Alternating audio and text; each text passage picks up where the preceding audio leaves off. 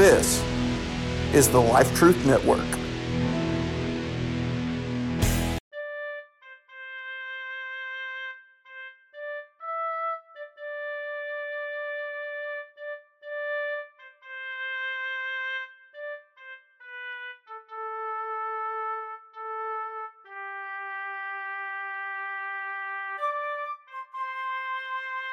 Protectorate Productions presents a Lion's Den audiobook and drama podcast. Protectors of the Book, an allegorical fantasy by Nathaniel D. Caldwell. Chapter 21 Assuming that nothing comes from nothing, Jake Thompson continued to give the pasta a breather, then that only leaves God.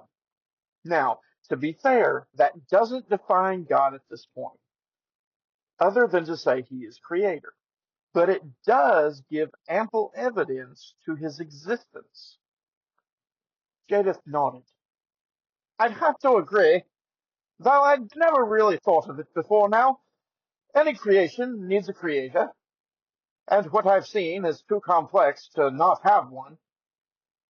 The pastor smiled at that. They seize the light. Jadeth smiled at that, and Jade Thompson chuckled a bit. But, Jadeth paused, thinking, where do we go from there? Many people have gone several directions with it, not all of them correct, Jade said.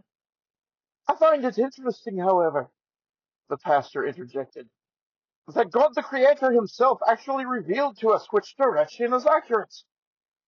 Jadeth's eyes lit up. You mean we don't have to guess? Not at all, my boy. The pastor smiled widely. Not at all.